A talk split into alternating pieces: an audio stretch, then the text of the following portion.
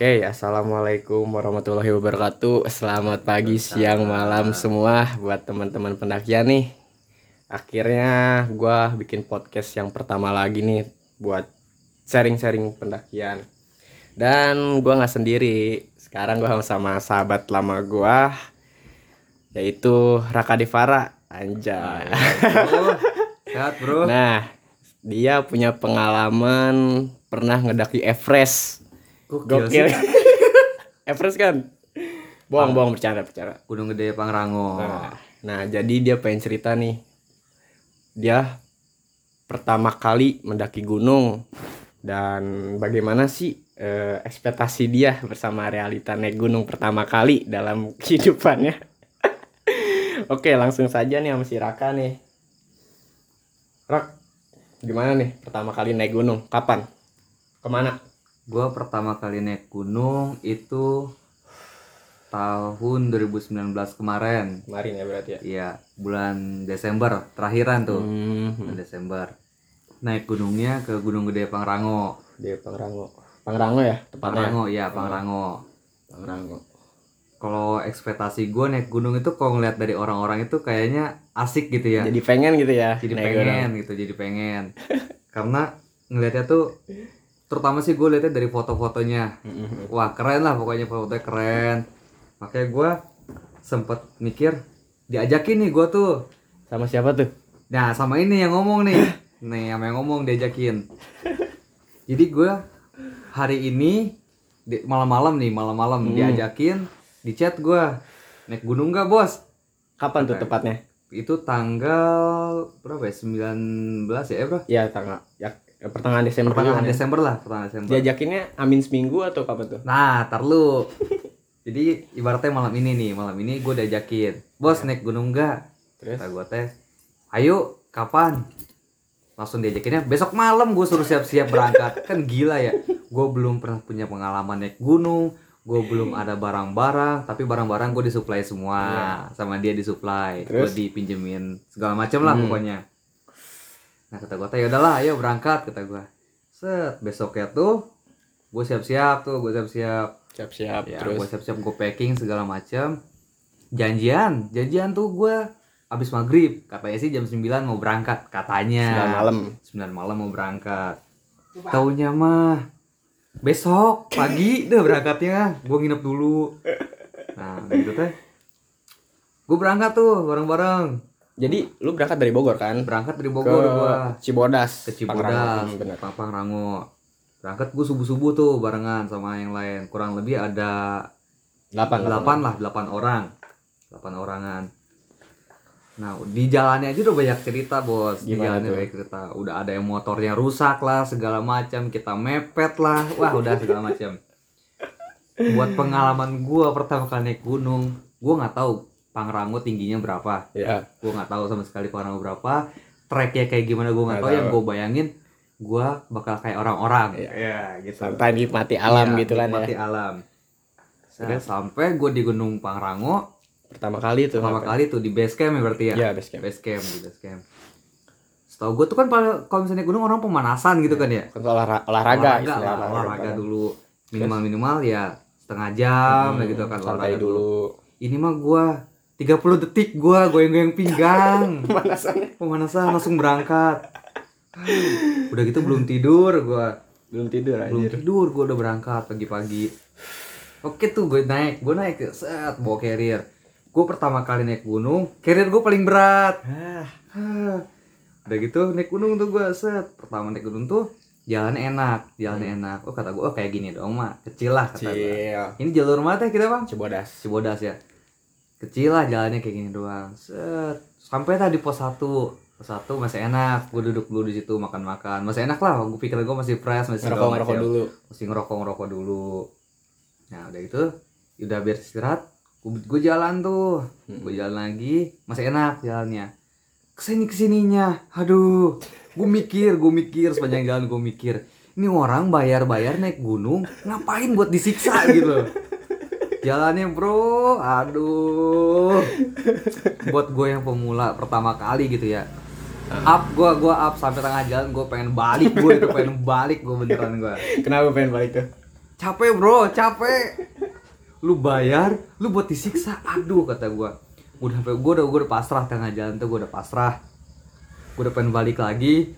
Gua mikir, balik lagi gua jauh gitu ya. Kalau balik lagi gua sendiri, ah yaudahlah gua ngikut. Nah, temen gua udah pada jauh tuh. Gua ketinggalan sama ini yang masih Upang, sama yang ngobrol di masih Upang. Pelan jalan ini, gua bingung sama nih orang kok. Ini orang kagak kelihatan capek, gue udah ngos-ngosan gitu kan. Bentar-bentar istirahat, Wah, pokoknya gokil lah perjalanannya tuh. Santai-santai di pos-pos kan ya. Santai di pos-pos, kita santai-santai. Segitu kagak tidur kan? Ya, segitu kagak tidur. Ada tukang jajan, kita masih jajan, kita beli basreng dulu, makan-makan dulu, baru kita lanjut lagi. Nah, setengah jalan ada ketemu tuh tanjakan udah kayak apa tahu, gue bingung tuh. Waduh, gue udah gempor, kaki gue udah sakit segala macam gitu kan ya. Di pikiran gue cuma satu, kapan ini nyampe tempat ngekeme, kapan sampai tempat tidur ngekeme. Anjir. Gue pengen tidur gitu. Udah mau detek tidur juga anjir. Nah, udahlah pengalaman gue udah gokil parah pokoknya di perjalanan itu tuh. Sampai akhirnya tuh udah banyak istirahat, ketemu tuh di pos berapa tuh ya, ada air panasnya tuh? Oh ya, air panas emang di Cibodas ya. Tuh emang lewat air panas kan, ya. Emang enak di situ tuh. Air panas. Nah, pas udah sampai air panas tuh udah tuh. Gue udah sedikit tenang, maksudnya udah apa ya? Bisa santai. Duduk, bisa santai lah gitu kan ya. Bisa nikmatin alam dulu kayak gitu. Yang paling gue kesel naik gunung, pertama kali orang ngomong nih, gue naik, "Ayo Bang, semangat. Bentar lagi sampai." Oh, gue percaya. Weh, bentar lagi sampai, gue semangat. Udah jauh kata gue, kok nggak nyampe anjir ya. Ada lagi orang turun, "Bang semangat, dikit lagi sampai buat ngecamp apa kandang badak sampai buat ngecamp." Wah, gue semangat. Yang ketiga kali ada yang ngomong lagi, gue nggak percaya. Dalam hati gue, bohong semua, bullshit semua nih orang ya, kata gue. Kok gue nggak nyampe itu ya.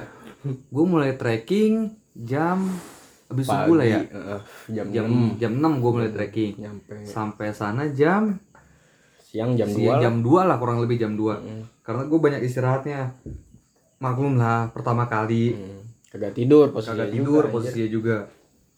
Pas udah sampai kandang badak, udah tuh gue udah lega lah ibaratnya. Gue di situ udah sampai buat istirahat. Di situ gue makan dulu, wah ngobrol-ngobrol segala macam, santai-santai. Udah bikin tenda, tidur gue langsung. Gue bangun maghrib itu gue langsung, saking gue capeknya itu. Nah, udah bangun maghrib, udah kita tuh santai-santai ngobrol-ngobrol, bercanda-bercanda. Nah, terus malam lah, gue ketemu lagi kan, tidur malam. Hujan bro, hujan. Di situ tuh hujan. Gerimis. Hujan-hujan gerimis. Makan. Ya. Udah hujan-hujan gerimis gitu tuh. Kirain gue tenda tuh kagak bocor gitu ya. Tenda kagak bocor. Hujannya juga pastinya deras. Iya, hujannya pastinya lumayan deras. Dari maghrib aja bocor tuh. Bocor pinggir. Oh, kata gue pinggir doang. Ya udahlah, slow pinggir doang. Malam tuh jam berapa ya? Jam 12. Nah, temen gue bangun. Kebasahan kata dia kan, bangun. Kata gue, "Ih, basah sih ini orang." Gue belum basah, bro. Di situ belum basah, masih aman ta. Gue masih aman. Jam 2 apa setengah 2 gitu, gue lupa. Jam 2 jam 3. Gue tidur, kok kata gue kayak banyak air ngegenang di bawah gue ya. Pas gue bangun, nah itu udah kayak kolam itu di tenda gue. Aduh, kata gue. Gue putusin gue keluar. Keluar tenda. Gue tidur duduk, gue tuh berpagi gue tuh tidur. Waduh, kata gue. Lah mati gue. Baju lu udah basah gak? Baju gue udah basah, bro. Gue ganti baju dulu di situ kan. Kata gue dalam hati gue, ini orang kok mau-maunya naik gunung kayak gini ya. Dingin. Iya, udah mah dingin segala macam kan. Gue gak ngebayangin, ini baru Pangrango gimana gunung-gunung yang lainnya, kata gue ya. Gue sempet songong, waktu itu gue sempet songong, kata gue, "Ayolah kita naik lah, gunung yang paling gede apa sih," kata gue gitu. Everest gas langsung sama gue gitu kan ya. Boro-boro Everest, anjir. Pangrango aja gue balik gak bisa jalan. Terus gimana tuh, subuh kan lu kedinginan tuh. Iya. Terus tidur lagi kan, tapi untungnya. Gue tidur lagi, subuh gue tidur lagi, walaupun gue jongkok tidurnya gue. Nah, kita mulai ke puncak itu pagi, kurang lebih jam berapa ya, setengah 6 lah ya. Jam 6 setengah 6 lah kita mulai ke puncak. Nah, di situ gue mulai ke puncak dan gue udah fresh gitu kan ya, kaki gue udah nggak sakit tuh pas tidur, kaki gue udah nggak sakit. Baru ke jalan 200 meter, kata gue udah ngap lagi kata gue ya. Tapi tetap bro, yang namanya apa namanya, tembakau itu asupan nih, tetap gue terus ngerokok sambil ngerokok walaupun gue ngap sebenarnya gitu kan ya. Udah tuh gue naik ke puncak, jalan udah licin, lumpur, nanjak terus. Nah udah sampai sama tuh, udah banyak yang ngomong tuh pas gue dari awal tuh banyak yang ngomong, bang bentar lagi puncaknya, bentar lagi. Di situ gue udah mulai gak percaya, bullshit lah kata gue, gak percaya, mana puncak-puncak. Gue ngeliat dari bawah ke atas aja kok gak jauh gitu, gimana sebentar lagi kata gue kan. Nah udah tengah jalan, gue tuh mikir kan ya, teman gue ini ketinggalan bro, di belakang dia, gue sama teman-teman yang lain gitu kan berangkat duluan. Udah tengah-tengah, kok gue gak ngeliat dia nyusul gitu kan, gak ngeliat gede-gede. Gue tungguin dia tuh, kata gue teh. Dalam hati gue nih orang kemana-mana, gue panggil dia nggak ada, gue pikirnya ini bocah kayaknya balik lagi karena belum tidur juga bro di sini posisinya kan, benar, belum tidur juga, kata gue balik lagi kali ke tenda karena temen gue udah banyak pengalamannya, udah sering lah ibarat ke Pangrango kemana-mana udah sering, udah biasa gitu kan, kata gue yaudah gue lanjut lagi lah, gue sama teman-teman yang lain lanjut lagi tuh. Dalam hati gue senang, sumpah ini mah gue senang, anjir gue bisa ngalahin si Gatot, gue bisa ngalahin ini orang, kata gue ini orang kalah naik puncaknya sama gue. Gue semangat tuh, gue duluan soalnya kan. Suat kata gue, wah gue duluan gue naik puncak. Gue mau sombong tadinya. Gue udah capek banget, udah segala macam dah. Kelaparan, iya gue di jalan anjir kata gue. Pas sampai puncak, gue udah seneng kan. Wah anjir gue baru duaan doang. Sampai puncak Pangrango kan. Puncak Pangrango sampai. Gue baru duaan nih gue sampai sana, sampai puncak Pangrango. Teman-teman yang lain ada yang dibawa sebagian nasi upang. Ini nggak tahu kemana kata gue, mikirnya ya udah balik lagi kan. Gue seneng ta. Gak lama kemudian, nih orang udah dari Mandalawangi, kesel banget, gue udah duluan, gue bingung lewat mana ini orang. Jadi emang jalannya ada dua ya, kebagi-bagi gitu ya, kan? Iya, ternyata jalannya kebagi-bagi gitu, jadi kita mencar gitu kan. Pas sampai puncak, di situ baru bro yang namanya capek, terus yang pegel-pegel segala macam. Menurut gue ya di situ baru gue ngerasain kebayar, bener-bener kebayar yang tadi gue pikirin, gue pengen balik lagi, gue pengen turun. Akhirnya gue bisa ngerasain, gue bisa naklukin Pangrango gitu loh. Gue bisa sampai puncak juga yang selama perjalanan gue ngeluh gitu kan. Wah gila lah pokoknya. Akhirnya gue bisa taklukin itu Pangrango. Bangga sih, bangga karena jujur itu pertama kali gue naik gunung. Gue sering naik gunung, Gunung Batu tapi Ciomas bro, naik angkot. Naik angkot, naik motor, enak. Nah di situ tuh gue seneng tuh. Wah gue bangga pokoknya bukan main. Terus gue dari puncak itu turun dulu tuh ke lembah Mandalawangi. Di situ gue foto-foto, istirahat sebentar, rokok-rokok santai. Nah, abis dari lembah Mandalawangi, kita naik lagi kita ke puncak sebagai istirahat dulu. Di situ hujan, posisi hujan. Gerimis gitu kan. Di situ gerimis. Pas udah gerimis udah berhenti, baru kita turun lagi kan. Sebelum turun pas di lembah Mandalawangi lagi istirahat, gue lagi duduk ngerokok-rokok. Di pikiran gue cuma satu. PR amat gue baliknya ya, bete anjir gue mikirin baliknya. Gue sampai ngomong ini kalau ada ojek gue naik ojek, bener gue udah gue udah kepikiran segala macam itu. Akhirnya gue udah gak mau mikirin gimana track balik ya, karena gue udah tahu itu track pas berangkat kayak gimana. Gue sampai nanya balik lo situ lagi bukan, kata temen gue iya lo situ lagi. Dalam hati gue udah, gue senyum aja, gue senang aja, oh oke siap. Dalam hati gue mah anjing gue lah situ lagi udah tuh. Gue turun kan dari puncak ke base camp lagi. Di situ gue udah mulai ada semangat lah gitu kan ya buat ke base camp lagi, karena semangatnya bukan karena pengen ke base camp lagi, karena lapar, gue pengen makan. Gue di base camp kata gue, di camp itu tuh di tenda gue pengen makan gitu kan. Kira kita turun makan dulu di situ gue gue udah kayak pendaki Gunung Handal di situ. Gue lari bro, gue lari di situ, lumpur gue terjang juga gitu kan, pohon-pohon ranting yang jatuh gue loncatin gitu kan ya. Wah, gue udah kayak orang petualang lah di situ kan. Pas sampai bawah, teman gue ini ketinggalan lagi, bro. Ketinggalan lagi di Pangrango nih, di atas. Gue pas gue udah deket bawah tuh, tiba-tiba dia manggil gue, Rak. Bukan. Manggil gue bukan Rak, NJ. Gue disebutnya NJ. Kata gue ini suara si Upang bukan ya? Gue enggak mikir deh. Bodo amat ya, udah gue turun gitu kan ya. Tapi temen gue ini ada satu kejadian ya bang ya, ada satu kejadian yang ganjil. Nah ya gitulah, gimana sih di gunung bro, lu tau lah yang para pengalaman naik gunung pasti ada yang ganjilnya. Akhirnya dia cerita pas di bawah ternyata ada yang ketempelan lah kayak gitulah, kayak kesurupan kayak gitu. Cerita di bawah Nah, pas udah sampai bawah, kita langsung makan-makan tuh. Kita makan-makan, sebelum pulang, kita beres-beres dulu tenda. Wah, pokoknya asik lah. Kalau di atas ya asik ya. Cuma kalau misalnya untuk naik gunung lagi gitu ya, gue kalau misalnya ke Pangrango lagi, kayaknya gue enggak deh, up.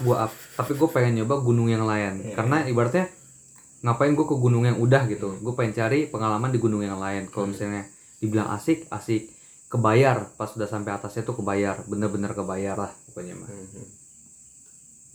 Capek berarti ya naik gunung ya? Wah, naik gunung capek, gue pikir ya. Lalu tinggal aja di puncak. Nah aja, itu dapat asiknya doang. Iya kan, tapi gua capek aja. Wah deh, kan? Capek parah. Capek bukan main. Gue turun nih, gue turun dari camp tuh, gue turun. Turun memang gak begitu kerasa bro. Dari kandang badak kan? Iya, dari kandang badak turun gak begitu kerasa. Tiba-tiba udah sampai pos sekian. Karena memang jalanan posisi turun, udah gitu kan. Kita turun jam berapa turun tuh? Udah siang juga itu. Siang jam sampai maghrib. Iya, jam 2 lah ya. Jam 2 kita turun jam 2. Karena sebelumnya kejebak hujan juga sih di situ ya, Kita turun jam 2. Itu gue ngerasa cepat sih, lumayan cepat sih pas turun tuh, beda sama kayak pas kita naik. Karena mungkin pas naik gue mikirnya kapan sampai puncak. Mikirnya. Karena kalau misalnya turun gue ngerasa cepat karena mikirnya gue udah tahu treknya gitu kan, lewatin mana aja gue udah tahu, jadi terasa cepat. Tuh kita turun sampai bawah tuh base camp tuh ya. Maghrib. Kita sampai base camp maghrib. Di situ kan duduk dulu tuh. Di situ gue duduk dulu. Asli ini bro, gue nggak bohong. Gue duduk, mau bangun gue nggak bisa, kaki gue kram. Gue nggak bisa berdiri sama sekali di situ. Gue bingung jalan gimana, udah sakit segala macam gitu kan. Wah udahlah segala macam itu mah. Karena bisa dilurusin juga ya? Nggak bisa dilurusin, kaki gue nggak bisa dilurusin sama sekali.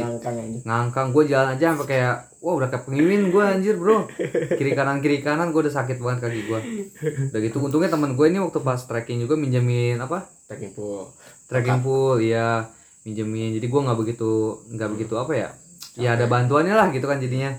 Jadi ya kalau pengalaman naik gunung sih itu aja sih paling gue asik. Kalau misalnya naik gunung Pangrango lagi, gue kayaknya up dulu deh. Gue pengen nyoba gunung yang lain. Asik. Karena gitu ya. Pengalaman itu kan apa ya, ilmu yang paling bagus itu ada pengalaman kan gitu kan. Berarti pengen lagi nih naik gunung nih. Naik gunung gue pengen lagi. Kapok anjing, gue nggak mau naik gunung lagi anjing. Gue pertama gue nggak mau naik gunung lagi bro. Gue tengah-tengah jalan tuh gue bilang tuh gue kapok, gue nggak mau naik gunung lagi, Tapi setelah ngeliat puncak, ya itu yang gue feelnya, yang gue rasain itu. Setelah gue ngeluh sekian banyak gue keluhan naik gunung, pas sampai puncak akhirnya gue kebayar semua gitu kan, oh gini loh rasanya sampai puncak. Jadi ibaratnya lu lagi berproses, tiba-tiba goals lu sampai gitu kan. Wah bukan main gitu kan senangnya tuh kayak gitu. Benar. Oke deh, terakhir nih pesan buat teman-teman, kan lu pertama kali naik gunung nih Rak. Pertama kali buat teman-teman deh yang pengen naik gunung, pertama izinnya gimana nih buat izin?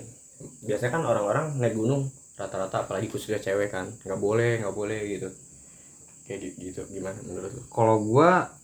Kalau misalkan gue laki-laki sih ya, jadi kalau gue sih ya sempet kaget juga waktu itu orang tua gue izin ke bokap, kata gue mau naik gunung, bokap nanya kapan, besok. Sempet kaget juga, gak ada persiapan sama sekali bro, gue belum pernah sama sekali naik gunung gitu kan ya. Akhirnya gue diizinin. Yang penting intinya apa ya, lu jujur aja gitu mau kemana, biar gak ada ada apa-apa juga di jalan. Nah, terus kalau misalnya untuk di jalannya ya kita sebagai umat manusia juga ya jangan sompral, kita percaya bahwa ada yang lain gitu juga kan ya, ada alam lain juga gitu kan, kita jangan sompral. Benar. Ya kayak gitu sih gue, kalau misalnya izin ya alhamdulillah gue diizinin gitu. Kalau untuk yang perempuan ya mungkin sempat sih pasti ada yang khawatir juga gitu kan ya orang tua kalau misalnya untuk perempuan. Tapi kalau misalnya kita ngomongnya benar, kita jujur, kita kasih kepercayaan penuh sama orang tua kita ya, insyaallah pasti diizinin juga. Benar.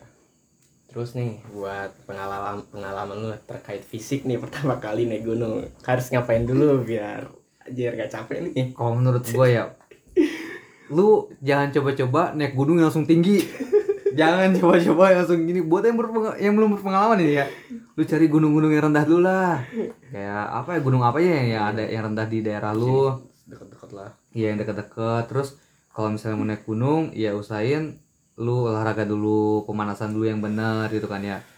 Jangan pemanasan cuma 30 detik goyang-goyang pinggang lu langsung naik. Wah, pinggang lu kejang-kejang di jalan yang ada, bro. Nah, terus siapin bekal, terutama itu kan perbekalan logistik, kita logistik ya. Karena kan fisik juga apa ya, fisik kuat enggaknya fisik kan tergantung perbekalan kita kayak makan, minum itu kan ya. Kita harus selalu ready lah ibaratnya menurut gua. Karena jujur memang di gunung itu waktu gua naik gua enggak haus, enggak begitu ngerasain haus, tapi mau gimana juga ke badan kita tuh butuh cairan gitu kan ya.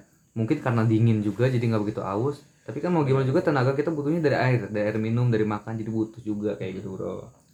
Oke, berarti gitu ya pesan-pesan, berarti fisik juga harus disiapin pertama kali juga, betul. Oke deh, mungkin segitu aja kali ya ngomong-ngomong kita sama si Raka nih pertama kali pengalaman naik gunung Pangrango. Asik, jadi emang capek banget lah pertama kali naik gunung, tapi ekspektasinya setelah di puncak gokil, pengen lagi kan ya, jatuhnya kebayar bukannya. Malah gue pengen nyobain gunung-gunung yang lain yang lebih wah gitu kan ya. Ya kalau bisa sih ya Kartens juga jadi lah kalau sekarang, ayolah gas pokoknya pegal dewe hanya baliknya. Oke deh, gitu aja mungkin ya episode pertama nih, spesial banget kan dari sama teman gue. Terima kasih buat yang udah ngedengerin, sampai berjumpa lagi di lain waktu. Terima kasih, wassalamualaikum warahmatullahi wabarakatuh.